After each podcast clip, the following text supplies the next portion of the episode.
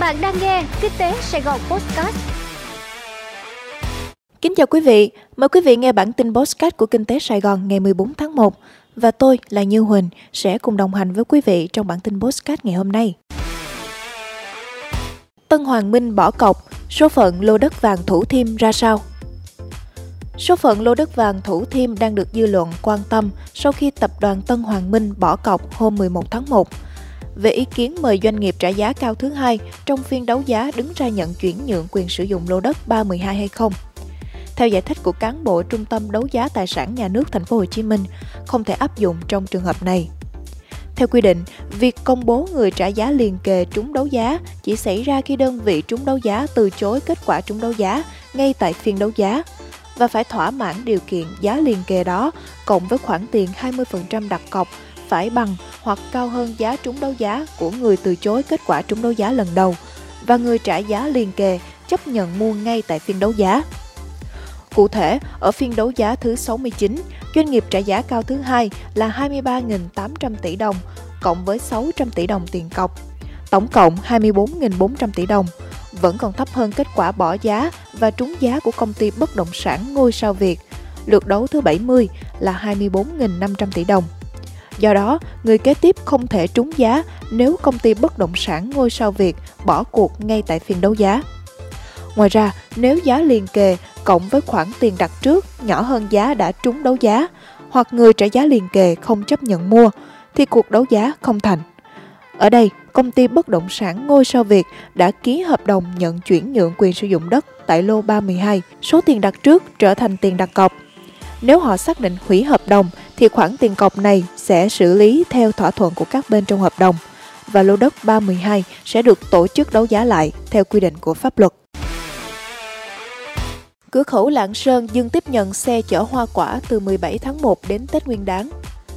Ủy ban Nhân dân tỉnh Lạng Sơn ngày 12 tháng 1 có văn bản thông báo tới Ủy ban Nhân dân các tỉnh, thành phố trực thuộc Trung ương về việc tạm thời dừng tiếp nhận phương tiện chở hoa quả tươi Việt Nam đến cửa khẩu của tỉnh để xuất khẩu sang Trung Quốc. Thời gian thực hiện từ ngày 17 tháng 1 cho đến Tết Nguyên đán nhâm dần.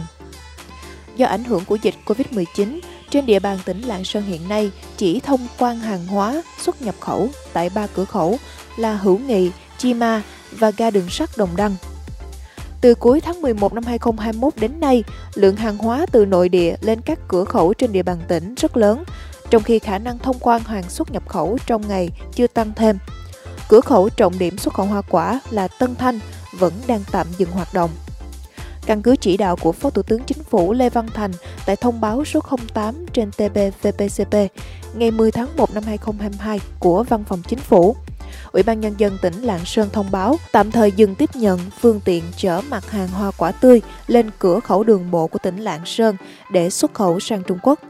Thời gian thực hiện từ ngày 17 tháng 1 năm 2022 cho đến Tết Nguyên đán nhâm dần. Ủy ban Nhân dân các tỉnh, thành phố có hàng hóa xuất khẩu qua địa bàn tỉnh Lạng Sơn, chỉ đạo các sở ngành, đơn vị thông tin rộng rãi tới các doanh nghiệp, thương nhân về việc tạm thời dừng đưa mặt hàng hoa quả tươi lên khu vực các cửa khẩu biên giới đường bộ của tỉnh Lạng Sơn để xuất khẩu. Lập nhóm công tác giải quyết ách tắc hàng hóa tại cửa khẩu. Tại cuộc điện đàm diễn ra hôm 13 tháng 1 với Thủ tướng Lý Khắc Cường, Thủ tướng Chính phủ Phạm Minh Chính có ý kiến chỉ đạo. Bộ Công Thương chủ trì phối hợp với các bộ cơ quan và 7 tỉnh biên giới tiếp giáp với Trung Quốc khẩn trương thành lập nhóm công tác do Thứ trưởng Bộ Công Thương làm tổ trưởng, phối hợp với phía Trung Quốc tiếp tục giải quyết vấn đề ách tắc hàng hóa tại cửa khẩu biên giới, nâng cao hiệu suất thông quan, lưu thông hàng hóa ở cửa khẩu biên giới, duy trì thương mại thông suốt giữa hai nước, đặc biệt trong dịp Tết Nguyên đán, đảm bảo kiểm soát dịch bệnh hiệu quả, khoa học, an toàn. Về vấn đề ách tắc hàng hóa tại cửa khẩu biên giới, Thủ tướng Phạm Minh Chính nhấn mạnh, hai bên cần phối hợp chặt chẽ và áp dụng các biện pháp hiệu quả, quyết liệt để tiếp tục giải quyết tình trạng này,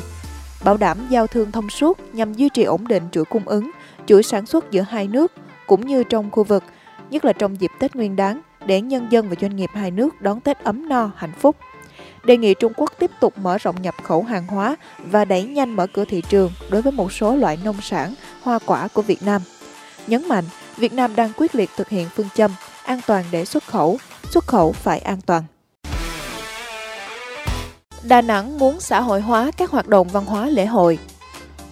Đà Nẵng sẽ tổ chức 50 hoạt động văn hóa lễ hội hai bên bờ sông Hàn xuyên suốt năm 2022 nhằm thu hút du khách và người dân địa phương, theo Sở Văn hóa và Thể thao Đà Nẵng. Ông Lê Trung Chinh, Chủ tịch Ủy ban Nhân dân thành phố Đà Nẵng đề nghị Sở Văn hóa và Thể thao cũng như các đơn vị liên quan có phương án xã hội hóa một số hoạt động nhằm đảm bảo tính lâu dài, hiệu quả và có nguồn lực đầu tư xây dựng, tổ chức chương trình chuyên nghiệp hơn. Bên cạnh đó, các chương trình phải được tính toán theo phương thức linh động, phù hợp với tình hình dịch bệnh tại thời điểm tổ chức sự kiện cũng như thời tiết. Ông Chinh cũng yêu cầu đầu tư đổi mới phương thức tổ chức hoạt động cả về nội dung và hình thức,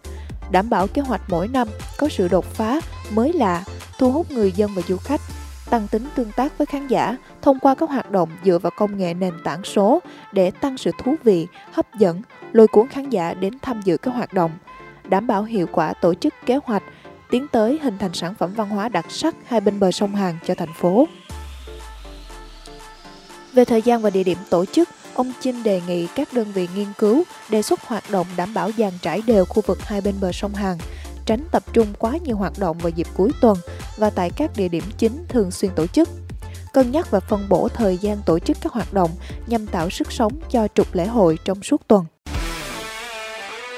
Hà Nội sẽ lập 2 đến 5 khu công nghiệp mới đến năm 2025.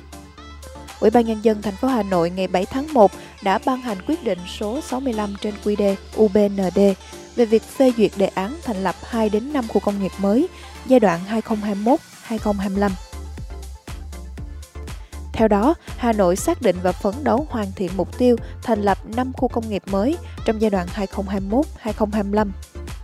Cụ thể, những khu công nghiệp mới này sẽ là khu công nghiệp Sạch Sóc Sơn, huyện Sóc Sơn, có diện tích 302,8 ha ở hai xã Minh Trí và Tân Dân.